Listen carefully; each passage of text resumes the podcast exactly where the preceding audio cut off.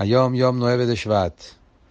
cuando mi padre, el Rebbe Rashab, terminó el Shas, el, todo el Talmud Babli, por la tercera vez, dijo un Ma'amar Hasidut, un discurso hasídico, donde su contenido es explicar cuál es el significado de un Hadran. Hadran es en terminación y volver a repetir el estudio de nuevo.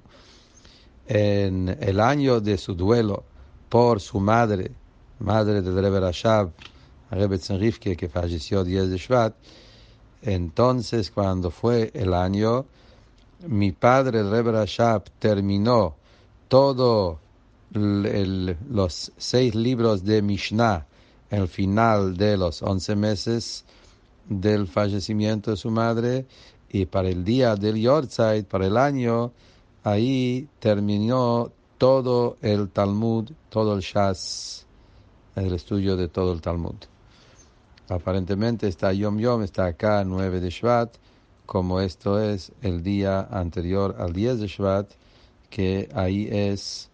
el Yortzeit de la madre de la Rebbe Shab, la Rabanit Rivka, como va a hablar en el Ayom Yom de 10 de Shvat.